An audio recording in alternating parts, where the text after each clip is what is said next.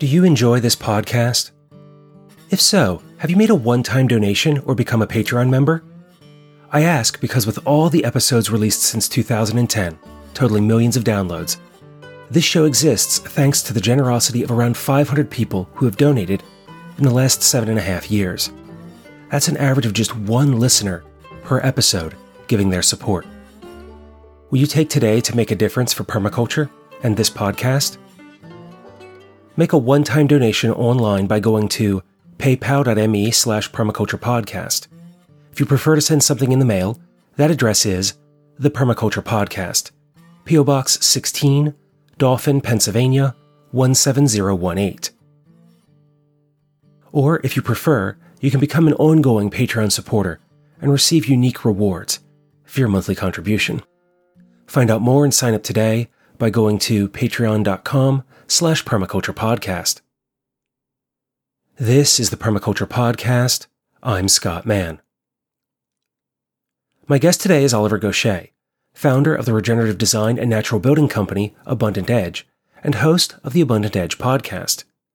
During this interview, we talk about natural building and designing for disasters, including the nature of and increase in these problems, the role of our ecological impacts on what is occurring, what we can do to be prepared, a better definition of what we should call a disaster, what we can do personally and systemically to bring about preventative change so we can be proactive rather than reactive, and why we need to abandon the concept of sustainability. Quite a lot to cover, but all applicable to your daily permaculture practices. Enjoy this conversation with Oliver, and I'll join you again afterward. Then, Oliver, why don't you tell us a bit about yourself and then we can start talking about natural building and designing for disasters? Sure, I'd be happy to. I am the founder and owner of Abundant Edge, which is a regenerative design and natural building company. I have been studying permaculture and natural building for about 10 years, though I've worked a lot in industrial construction, conventional farming, even before I got into these. I've been traveling for about 13 years. I've lived all around the world, just as it so happened uh, with my family. And I'm currently based out of Guatemala, though I work internationally as well and do design and consulting for clients all over the world. And then what brought you to this world? Did you have a mentor or someone that got you interested in natural building and construction? Not until later.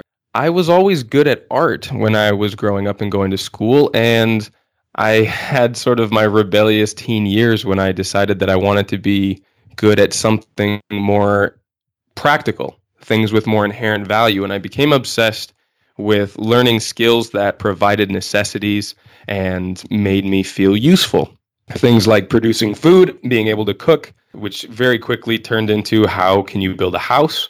And in research of all these different sort of practical and inherent skills, I very quickly found my way into the permaculture and natural building world and eventually took an apprenticeship through the Cob Cottage Company in order to kind of consolidate all these random skills that I had accumulated throughout my travels and a lot of different jobs that I had held. And after working through a maritime engineers union out of the West Coast, I took that apprenticeship and haven't looked back since.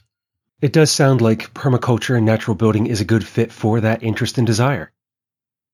Yeah, absolutely. I mean, it's one of those things where you can become useful very quickly by understanding patterns and ecosystems in nature, which applies oddly enough uh, just as much to designing healthy buildings and comfortable living structures. Whereas once you get past the competency level, in almost every area of landscape design or buildings or even social structures, you, you can go as far down the rabbit hole as suits your interest. So I've really latched onto things like plasters and natural finishes and natural buildings, ecosystem restoration for climate change resilience within landscapes and things like that. And that fits very well with some of the conversations that I've had with David Holmgren, the late Toby Hemenway, and others about having kind of a background in the design of permaculture and having an understanding of the landscape and then applying that to kind of a multiplicity of permacultures that will take that knowledge and then go back to wherever we are or whatever our skill set is and apply those ideas so that we continue to care for earth, care for people, and return the surplus, whatever it is that we're doing. Yeah, that's very well said. The patterns and the commonalities that you learn through permaculture design have an amazingly broad application of different applications, not only within landscape restoration, building, and some of the things that I've latched onto, but especially lately in my own podcast, I've been exploring with a lot of people who are looking to push the boundaries on where design techniques and application can be put, such as community development, economics, even cryptocurrency and things like that. Once you understand the basic patterns and the commonalities among these practices, there's a very, very wide reach on what you can do and what you can regenerate when you start looking at systems holistically. I'd like to be able to talk about that more in depth as we get into the conversation about natural building and disaster, some of those patterns and the different things that you're seeing and able to apply. But before we head in that direction, I'd like to step back a moment to what you were saying about the Cob Cottage Company apprenticeship. Could you tell us a bit about the Cob Cottage Company and what that program or offering was like? Certainly. Um, I think I was something of a unique case because they had not planned on offering the apprenticeship the year that I signed up, and I was the only one who did. Um, and given that my background had me traveling so much, I asked specifically if they would send me to other people in their network of teachers and technicians and specialists. So I actually only spent about uh, about one month doing an advanced Cob and natural building course on their site. And the rest of the majority of that year, I was on different sites, both in Southern California, outside of Taos, New Mexico, and finished up my projects in Ecuador, where I actually helped a small family design and get one of their own projects off the ground. I'm not sure how they've been running that program since. I think they've revamped it and got some new instructors to run a bit more of a complete on site program.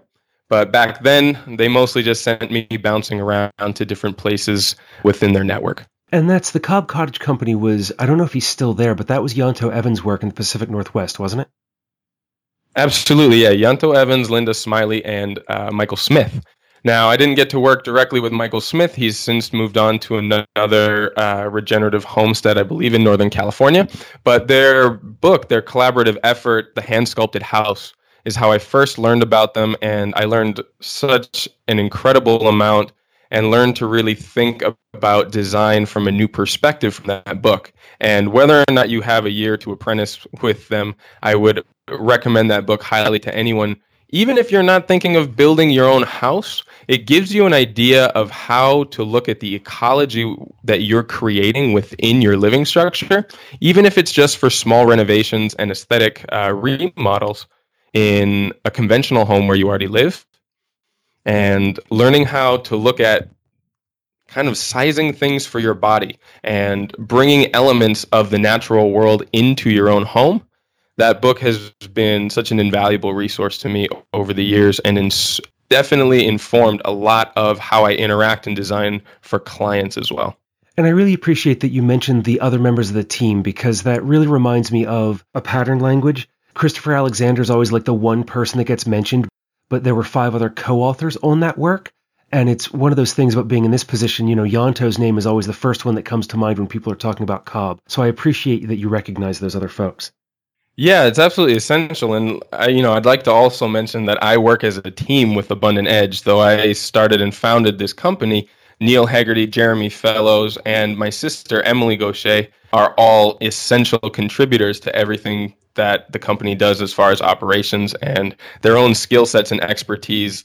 I mean, I wouldn't be able to do a fraction of, of what I do for clients and the projects that we take on around this area and even around the world if it wasn't for all of their help as well to say nothing of all the people that I've learned from and the incredible mentors that I've had along this journey.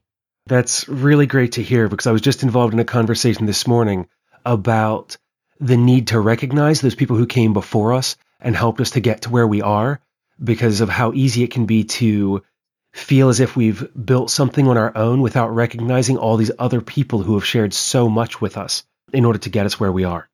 Yeah, I completely agree over the years of trying to do things by myself, I've realized just how much more effective it is to work as a team. And sometimes that can be hard, especially when someone travels as much the way I do. It's not always practical to bring somebody along with you. but the way that we're able to stay connected, especially online, and share resources. I mean, to say nothing of the people that I've worked directly with who have been absolutely invaluable. And quite frankly, I am standing on the shoulders of giants who have uh, informed basically everything that I do. But the network, especially around the permaculture and natural building communities, is absolutely incredible. I've gotten so many good pieces of advice, free resources, points in the right direction, problem solving help, and more than that from the people who are constantly posting about their projects and their knowledge online for free. I mean, it's one of the most supportive communities that I've ever come across, and I feel very indebted for those people who contribute to it constantly. And fortunately, because of all of that information, we as practitioners in the modern era are in a place where we can take all that information and do what many parents hope their children will do and exceed our mentors in ways that they could have never imagined. Yeah, absolutely. I mean, that's all I can hope to do, but it's it's really a culmination of so many different people's input, support and help that allows me to be even the least bit effective in what I do. And with this work of natural building and designing for disasters, what is natural building to you? So the way that I define natural building is using local and minimally processed resources. Now, that changes a lot depending on the ecosystem that you're interacting with. If you're in a rural area, let's say in a forest, you might have tons of lumber and maybe rocks where you are that would give you the resources that you need to build a structure. If you're in the desert, it could be clay soil, sand, and possibly lime, depending on where you happen to be. But if you're in an urban or suburban area, there's just as much likelihood that recycled and salvaged materials are the natural materials within your bioregion. And so recycling or diverting resources away from the waste stream, even if they were once heavily processed and industrially produced, in my opinion, constitutes natural building depending on what environment you're living in. And increasingly, as people move to cities and suburban areas, that is what is available to you. And that's really refreshing for me because I interviewed the architect Bob Theis early on in creating this show. And it's one of the things that stuck with me that he said was that there are so many great buildings that have wonderful bones that we can work to restore with all of these natural building techniques and salvaged materials without having to go out somewhere and find a piece of land to inflict ourselves upon. And it's, it's really nice to hear uh, that thought of being able to use all these materials that already exist. And I think about some folks who are using like shipping containers, both to like cut roofing panels out of or to create homes from. And all of this just stock of resources that have already been created that are these energy sinks that we can take advantage of wherever we are. Yeah, I'm so in favor of that many people who enter into the world of natural building are passionate about lowering their ecological footprint. And depending on where you are or what living situation you're in, sometimes the best thing that you can do ecologically is not to start from scratch and build a whole new structure no matter you know how natural the materials are that you use Sometimes it's renovating or retrofitting an existing structure using more responsible materials and thinking about, you know, reducing the carbon footprint or the energy consumption of that structure. I almost want to get into a conversation about ROI for that kind of renovation in an urban landscape, but I think that that might have to be a future conversation that we can have about the kinds of actions that someone in an urban or suburban space can take right now to improve their ecological footprint. But for this conversation today, I'd like to get your thoughts on what disasters are when you're thinking about designing for disasters and then using natural building in that context. That's an excellent question because a disaster really is a contextual event. Heavy weather patterns and things like earthquakes, volcanoes, wildfires, and whatnot are natural events. And in a lot of cases are healthy for an ecosystem to happen every so often. And depending on where your structures are located, then they might be in an area where that happens frequently for natural reasons. But disasters as we understand them in the modern context have a lot to do with the built environment as we've designed it. So, like I was saying, that these things are going to happen naturally and periodically. However, with climate change, they are becoming more severe and they're becoming more frequent. A good way to put that into context is that since 2006, it has been rare for worldwide disasters to number under 900 in any given year. Now, this is in stark contrast to the 1980s, when a terrible year might have seen a mere 500 disasters. That's a significant increase. And it's starting to take a very significant economic toll. Natural and man made disasters caused about $306 billion of economic loss worldwide, uh, and this was in the year of 2017. That's a 63% increase on 2016's numbers and a much higher than average compared to the last decade. And insured losses have amounted to about $136 billion worldwide, which is more than double the amount that 2016 had, and that was the third highest ever on record. Now, obviously, this can be compared based on inflation to previous years, but there's no questioning the frequency and the severity uptick of what we call natural disasters. And these trends continue to go up, and it's increasingly affecting people who thought that they were in ecosystems or in areas that were immune to these types of things. I mean, just through the increase of practices such as fracking, have brought small earthquakes to regions of the world that have never experienced earthquakes before. And a certain amount of this needs to be understood as a responsibility for our own ecological impact over the last couple hundred years, which is starting to culminate in a trend of natural disasters like we've never seen before. So, this really starts to hit home to people who have never really had to worry about these types of events before. And certainly, they need to be taken on a contextual basis. The wildfires in California were not caused by the same things as the hurricanes in the Caribbean or the flooding in India over the last years. However, all of our ecological impact over such a large period of time and the increased volatility of these damaged ecosystems is something that is starting to affect everyone, whether the natural disaster hits you or in future generations merely hits your pocketbook. And what you say about context, I think, is really important because as someone who's lived next to water almost their entire life, when you get used to that and the cycles of flooding, then flooding really isn't a big deal. It's not a disaster anymore because you can kind of naturally prepare for it by, you know, keeping some extra water on hand, some extra food that you know that your family's going to eat, making sure that your home is not in the floodplain, even if your property may be, and taking all kinds of these little steps that are just part of your regular thought process in getting ready for that. As I imagine some folks who are listening who live in places that get severe winter storms, that you're going to have multiple forms of heat in case you get cut off from your supplies or something like that, that you have a wood stove, maybe an oil or gas furnace, and other options so that you can be prepared regardless of what comes.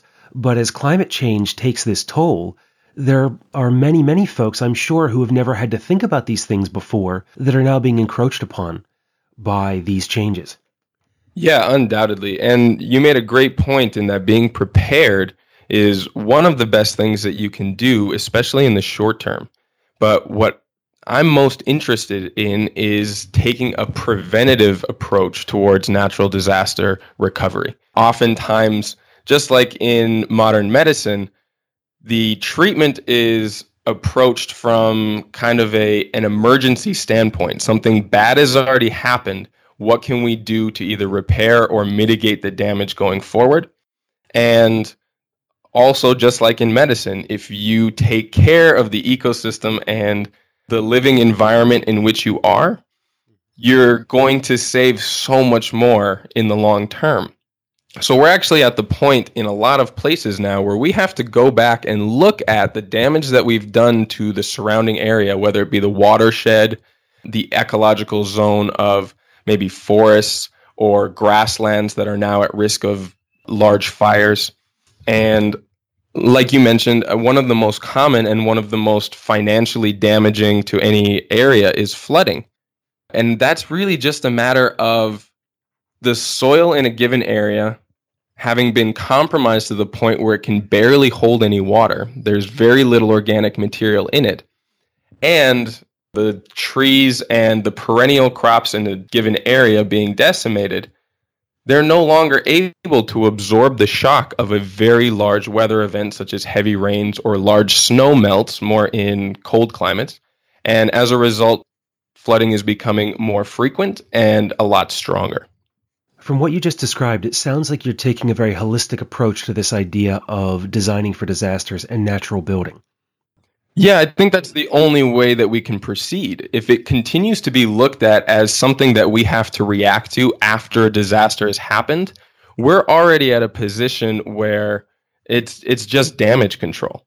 Whereas if we take a holistic look and see what risks are continuing to encroach on a given area based on the way that we have been treating and managing the ecosystem as a whole, there's opportunities within that to not only mitigate or diminish the effect of disasters, as we call them, that happen naturally, but we can actually use many of them as events where we're accumulating fertility water and other resources from an event like this rather than just losing what we've built up. These can actually be net benefits to an ecosystem, but it requires much broader thinking and quite large areas of land that we have to come to a consensus in order to manage in a way to use events like this as a benefit rather than merely doing damage control. And it points to some language that I've become familiar with because of my background in resource management. We would often talk about problems versus issues, and that the flood and the damage that it does is the problem. That's what we need to react to in the moment when it occurs.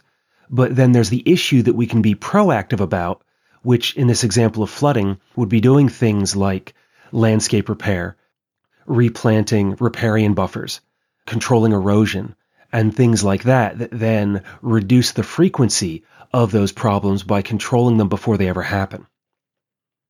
Yeah, absolutely. And one of the overlooked things about natural disasters is a category that often doesn't get classified in the same way. And those are the slow acting types of disasters, which we're really starting to see more commonly now. I think one of the kind of popular articles that's been passed around is the fact that Cape Town in South Africa is about a month, maybe two months away from running out of water entirely.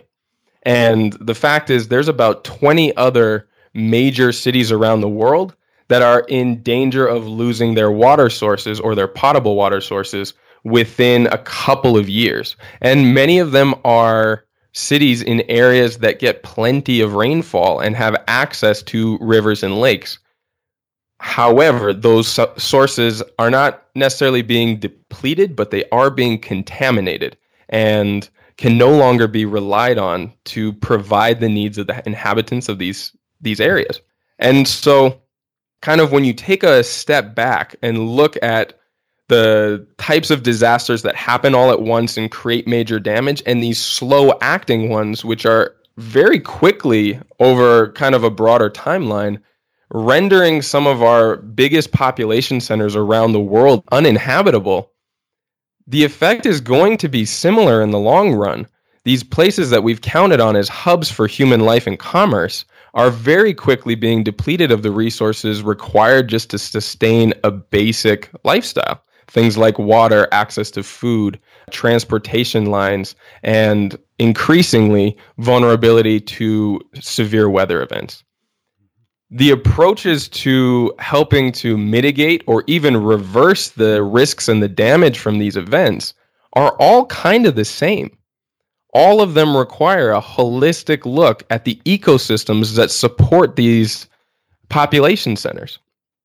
Quite frankly, when a major weather event happens in a rural area where very few people live, it doesn't get any playtime on media, it doesn't get half the attention because we're looking at, you know, suffering and casualties when it comes to our news day. But these events happen everywhere.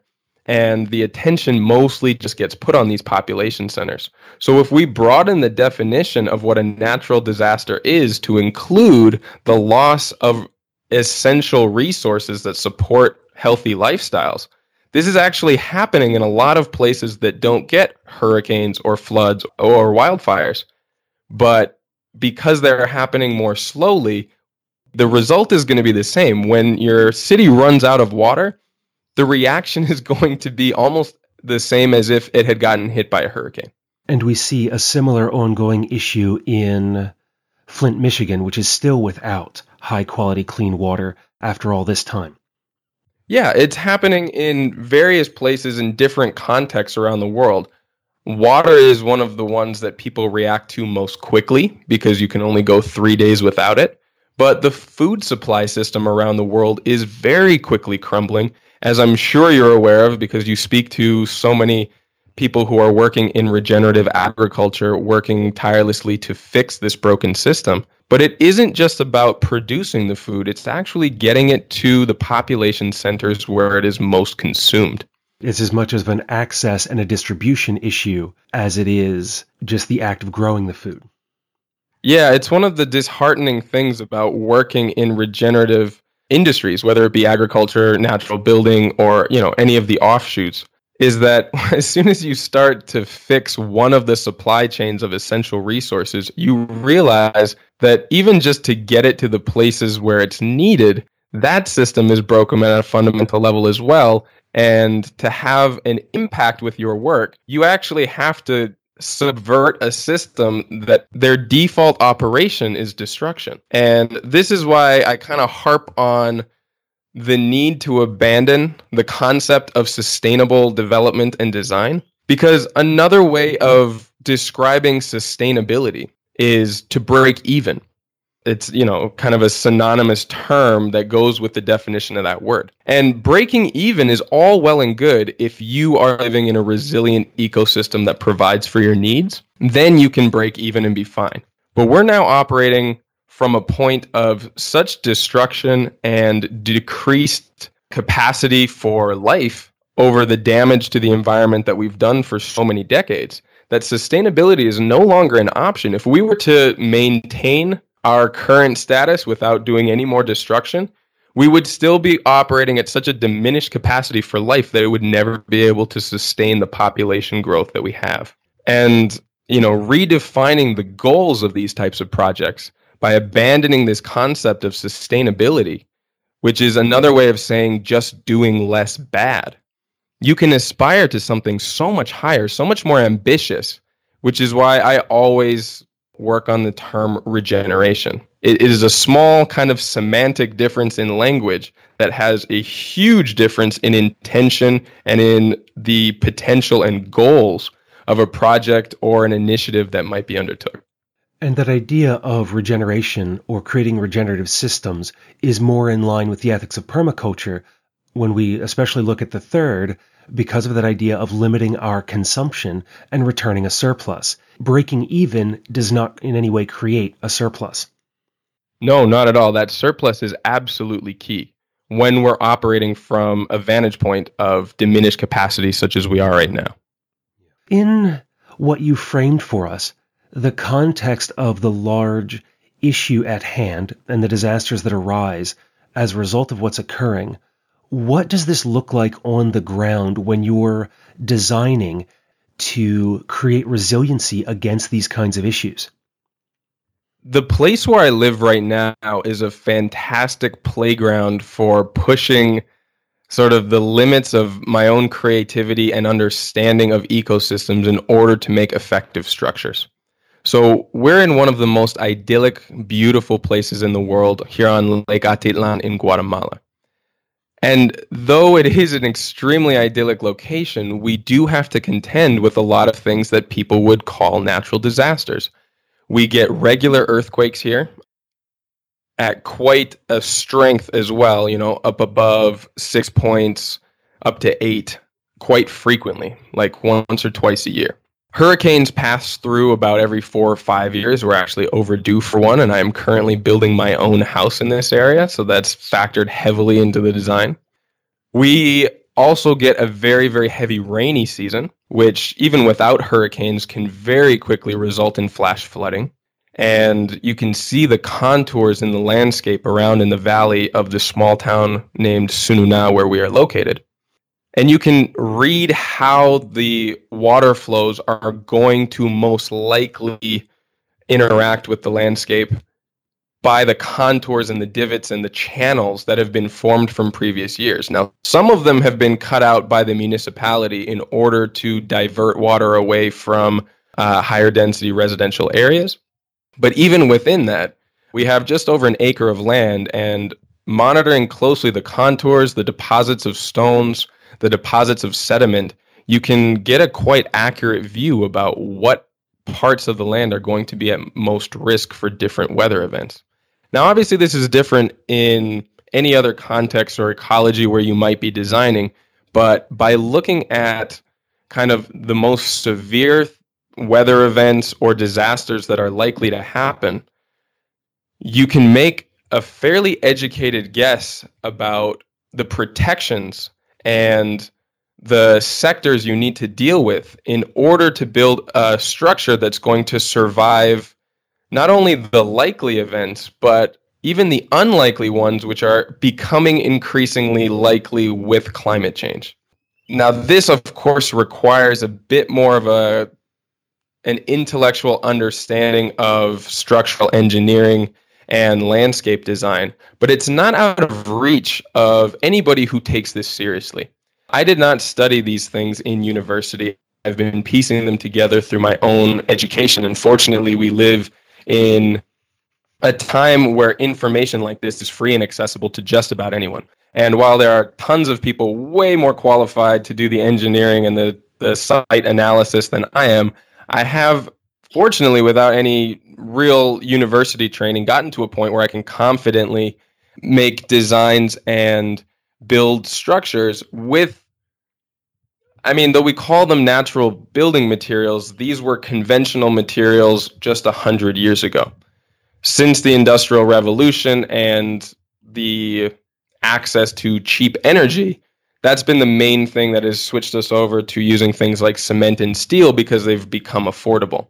But natural materials such as stone, wood, bamboo, lime, and most importantly, clay in various forms such as cob, adobe, rammed earth, bajareque, wattle and daub, whatever, have been the default building methods for such a long period of time that you can look back into basically the archaeological findings of a region in order to make estimated guesses about what types of materials are easily locally available in your area and that have proven that they can last the test of time because archaeological sites like we have here in Guatemala with Mayan ruins and sites such as Tikal and other pyramids give a fantastic indication that this is how you can build a structure that will survive the common heavy weather events that have happened over the last, you know, 800 years. So there are tons of resources in any given area of the world that has been inhabited by humans. If you look back far enough, you can see what people did to use the resources near them and that were affordable and realistic to work with in order to create very, very resilient structures that fit the needs and the lifestyles of those people at those times. Now, obviously, you want to amend things a little bit. I'm a big fan of indoor plumbing and internet connections. It's nice to be connected to the modern world, but within that context, you kind of find the points where modern lifestyles and ancient lifestyles or even you know not that far back like in the town where i live a good half of the structures here are still made out of adobe.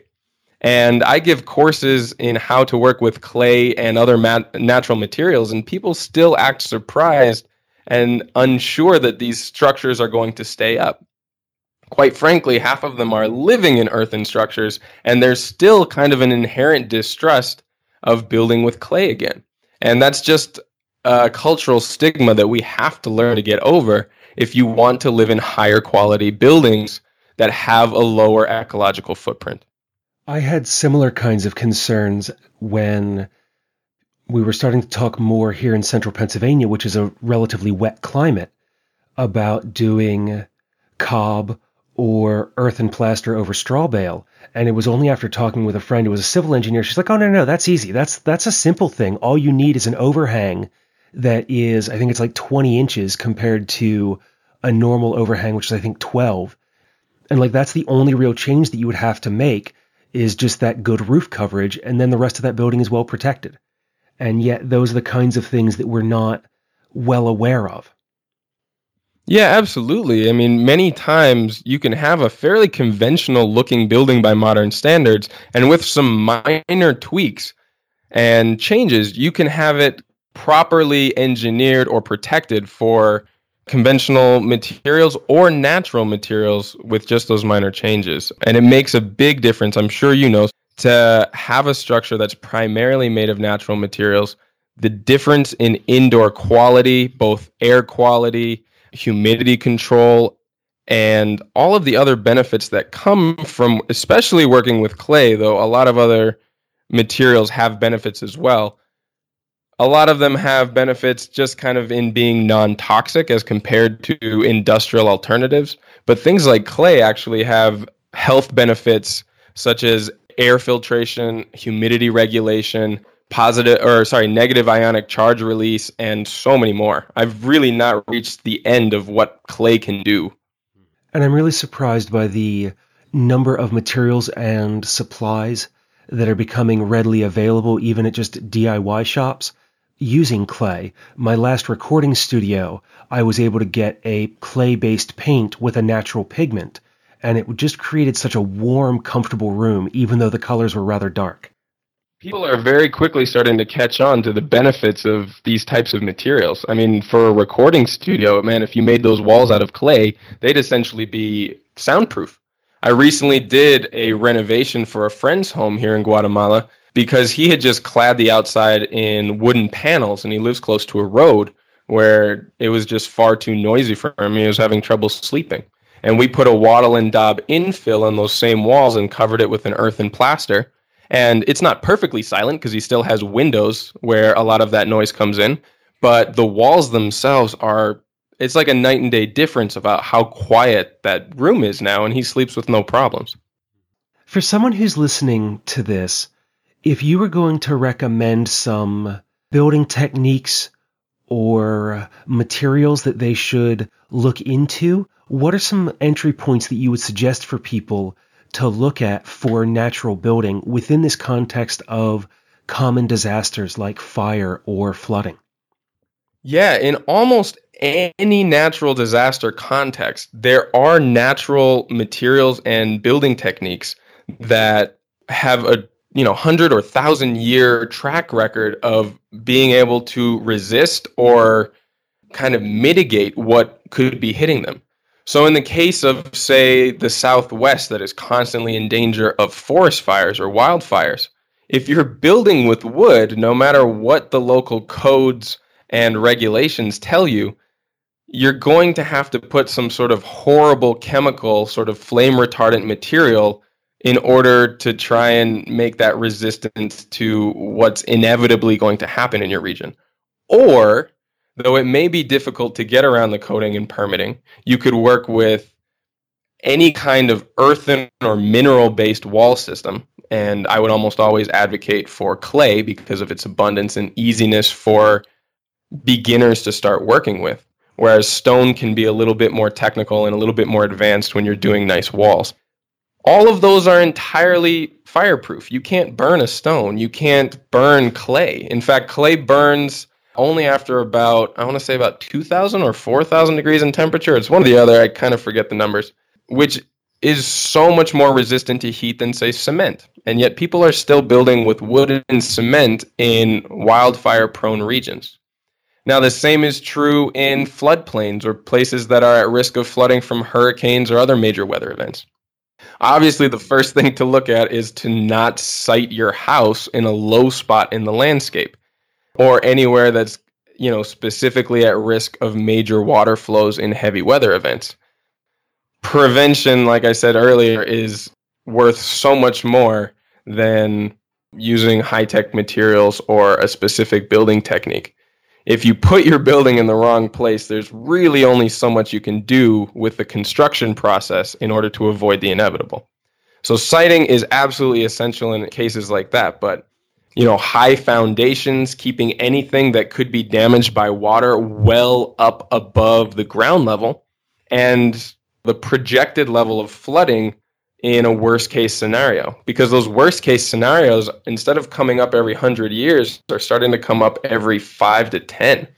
And should be looked at as nearly an basically an inevitable event coming within your lifetime. So, looking ahead, and talking to people locally who have been there longer than you, who have maybe even worked in the design or the build trades. And then within those confines, within those criteria, try and find natural resources or materials because increasingly, especially in places like the United States, but often in many other countries as well, these types of building techniques and methods are experiencing a renaissance as people realize how much more cheap and available natural materials are, and with minor alterations, can be made to make extremely resilient and healthy structures. But other than that, take a workshop. They're usually some sort of affordable option. I mean, obviously, we offer a lot of educational opportunities where we are in Guatemala, but you don't have to necessarily fly this far. There's a huge network of instructors and teachers around the world who can get you started in, you know, maybe a week or two weeks and give you the skills to at least start experimenting on your own. You can start maybe with a small structure like a shed or a garage or a gazebo. And as you get more comfortable and get some experience working with various different types of materials, you can take on something more ambitious like a small house, renovations to an existing structure, and from there your options are li- are completely unlimited as you get the skills and the knowledge, you can really do whatever it is you want with it. And if people would like to learn more before they dig in, are there any books or websites or anything like that that you would recommend people check out? Before I give you the list of resources, I wanted to touch a little bit on kind of how this is important in the response to a natural disaster, not only in the prevention or mitigation of the effects of a disaster in many cases, even in, in things like tornadoes, wildfires, a lot of debris and perfectly useful materials are left in the wake of an event like this. And the general response is to bulldoze those sites, throw away all the material, therefore filling up another landfill, and starting from scratch and often rebuilding in exactly the same way as those structures were before the disaster hit which you know is Einstein's definition of insanity, continuing to do something and expecting a different result. As a natural builder, I see an opportunity to salvage a ton of useful material. You know, it might have been somewhat damaged, but there's almost always some part of a structure that's been damaged that is still useful and can be recycled. And if you go into a situation like that, you can see opportunity where other people see a lost cause. And opening up your mind and your possibilities to what's already there and working with the resources at hand can potentially help you rebuild your life for a fraction of the cost and in a much healthier and more resilient way than before the disaster occurred.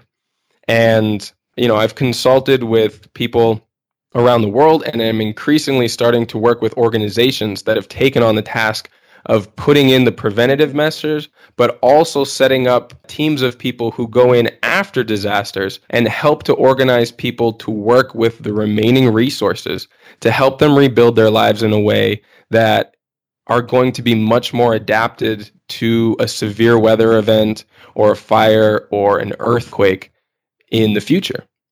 And the possibilities that exist after a disaster to rebuild in a way that is much healthier, not only for the individuals to combat natural disasters, but for the community to come together and reorganize their priorities to include the local ecology and the environment as a whole in order to be able to be more resilient, but also to thrive in a constantly changing and increasingly erratic climactic world is enormous. And if we continue to respond to disasters in a way that simply continues to make them inevitable, we're going to get to a point where there's no longer money to rebuild in the same way we have been doing. And if we make good use of the opportunities to rebuild in a healthy, regenerative, and holistic way, we can finally break out of the cycle of disasters being something that completely decimate our communities.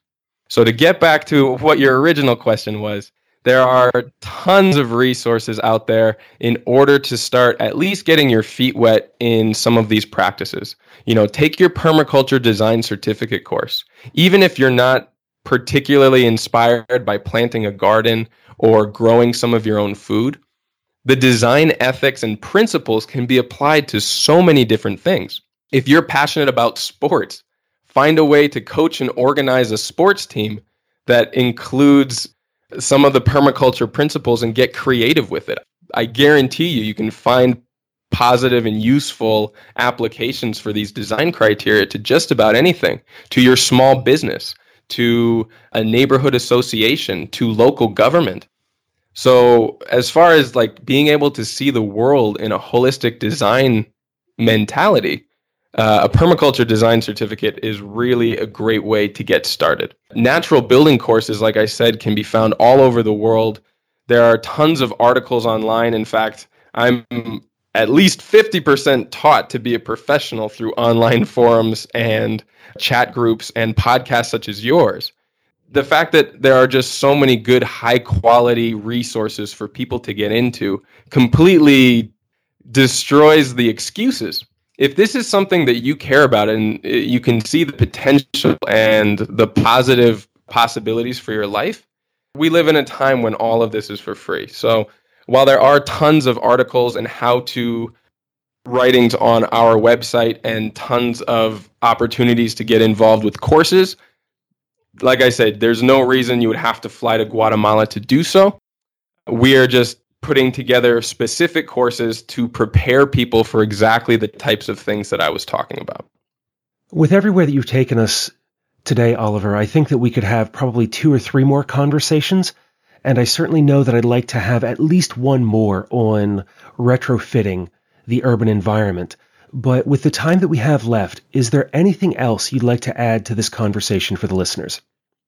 Yeah, one of my favorite things or ideas to try and promote to people who feel powerless in, in this changing economy, this changing environment, is summed up very concisely in we already have the solutions.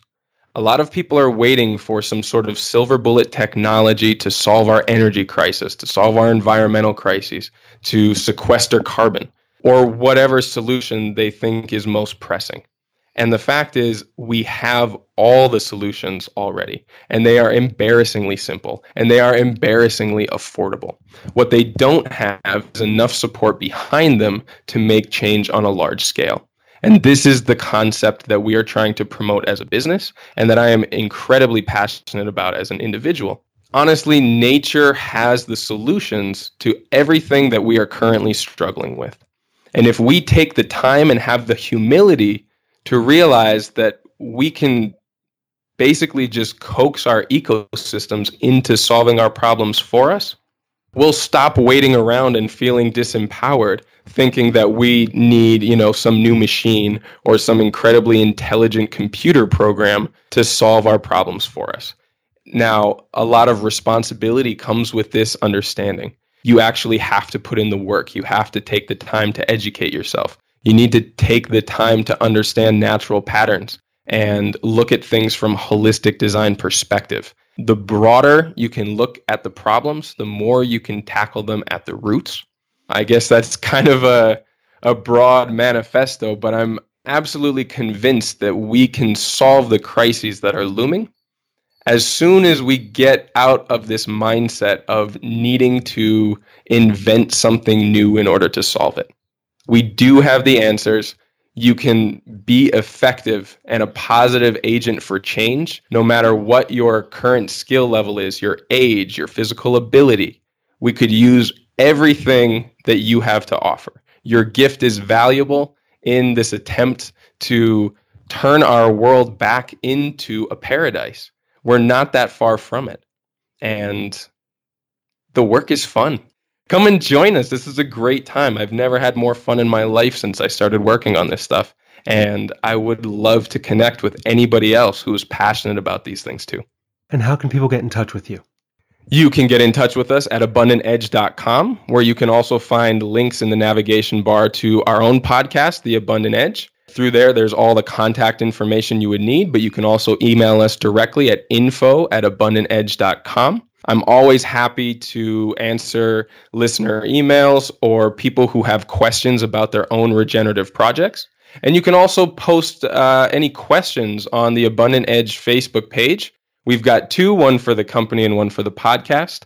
And we field questions there. And once a month on the Abundant Edge podcast, we run a segment called the Regenerative Roundtable, where me and the Abundant Edge team get together and answer listener questions and update people on the projects that we're currently engaged in. And it's just a lot of fun because, quite frankly, we have these conversations anyway in the evenings. So we've just started turning the microphones on and letting people get a little window into our own madness. Well, thank you for all of that, Oliver, and thank you for joining me today. Hey, it was absolutely my pleasure, Scott. Let's do this again sometime soon. And that was Oliver Goshey. As we mentioned there at the end about having another conversation, we did, not too long after this one was recorded, in which he sat down and interviewed me for an episode of the Abundant Edge podcast on how we can live regeneratively without abandoning society. Find that and the rest of Oliver's work at abundantedge.com. You'll of course find links to that and more in the resource section of the show notes. For Patreon supporters, I'm giving away a copy of the book Oliver mentioned, The Hand Sculpted House. Look for that in your feed on Wednesday, April 18th, and I'll draw the winner on Thursday, April 26th. Not a Patreon supporter, but want to enter this giveaway? Go to patreon.com slash permaculturepodcast. There you can select the reward level that suits your needs and sign up today. Beyond my comments made during the interview, I have a few things that I take away from this conversation. The first of which is where Oliver said that we have the ability to solve all of our problems, except for the will to get there. This is something that I've reiterated in different ways on the podcast over the years, and I'm glad to hear this from somebody else, because I really do think that we have all the technology, the science, and everything else to combat climate change, to develop regenerative agricultural systems, and to make the world a better place. The next thing that we have to do in order to get there is just to empower ourselves, to do more work right here where we are, to create that regenerative world. For those of us who are so inclined to get engaged in public policy and legislative work. For those of you who are organizers, to bring people together, to hold perma blitzes and get more plants in the ground, to go out there and knock on doors and meet your neighbors and invite them into the world that you live in and that together we're working on creating. Together we can make all the difference that's needed. The second piece that stood out for me is the importance of observation and planning, applying David Holmgren's first principle of permaculture, observe and interact. Before we get started, to take the time to get a better understanding of a site and the potential issues that might arise, which gives us an opportunity to prepare for them well in advance of anything happening, whether it's flood or fire, or just planning for the way that our lives might change in the future as we age, or bring an elderly family member into our home, or welcome children into our lives through birth, adoption, or just taking care of those who need us. Finally, I liked Oliver's personal story. That he started out as an artist, but then had an interest in these ideas and ran with them, dove into something because he wanted to know more. It's a story I've heard reflected in the majority of guests who've appeared on the show over the years. In the world we currently live, these skills and interests are by no means mainstream, and so we come to these pursuits at various points in our lives, sometimes younger than others, but often starting the journey with no initial direction as we seek something different Along the way, there are teachers, mentors, and guides to help us get there. I'm thankful that Oliver is one of them for anyone interested in natural building. Definitely get in touch with him. And of course, my door remains open for anyone who seeks an answer or their own new way forward. Get in touch. Call 717 827 6266, email show at thepermaculturepodcast.com, or write The Permaculture Podcast, P.O. Box 16, Dauphin, Pennsylvania 17018. From here, the next conversation is with Rhonda Baird, the editor of Permaculture Design magazine, as we sit down to look at the social side of permaculture. Until then, spend your days considering how you would respond to disasters and how you can build resilience by taking care of Earth, yourself, and each other.